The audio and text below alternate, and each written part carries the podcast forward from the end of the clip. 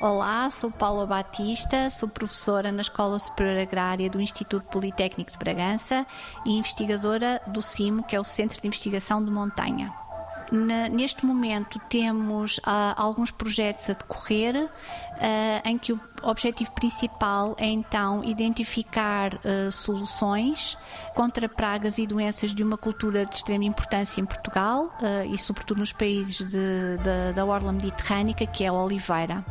Portanto, a ideia principal é nós estudarmos os micro-organismos que colonizam os tecidos internos da oliveira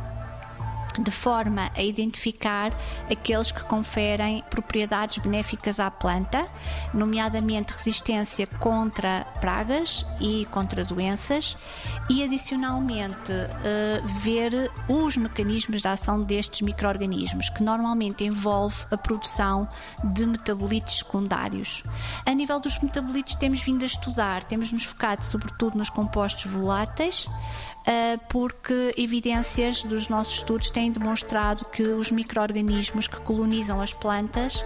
têm a capacidade de induzir a planta a libertar compostos voláteis quando são atacadas por uma determinada praga ou por um determinado patogénico. Eh, e estes voláteis libertados eh, vão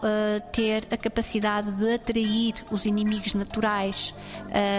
da praga e inclusivamente alertar as, as plantas plantas na envolvência da planta atacada sobre uma eventual ataque eh, de, de, de pragas.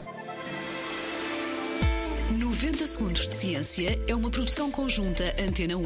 ITQB e FCSH da Universidade Nova de Lisboa.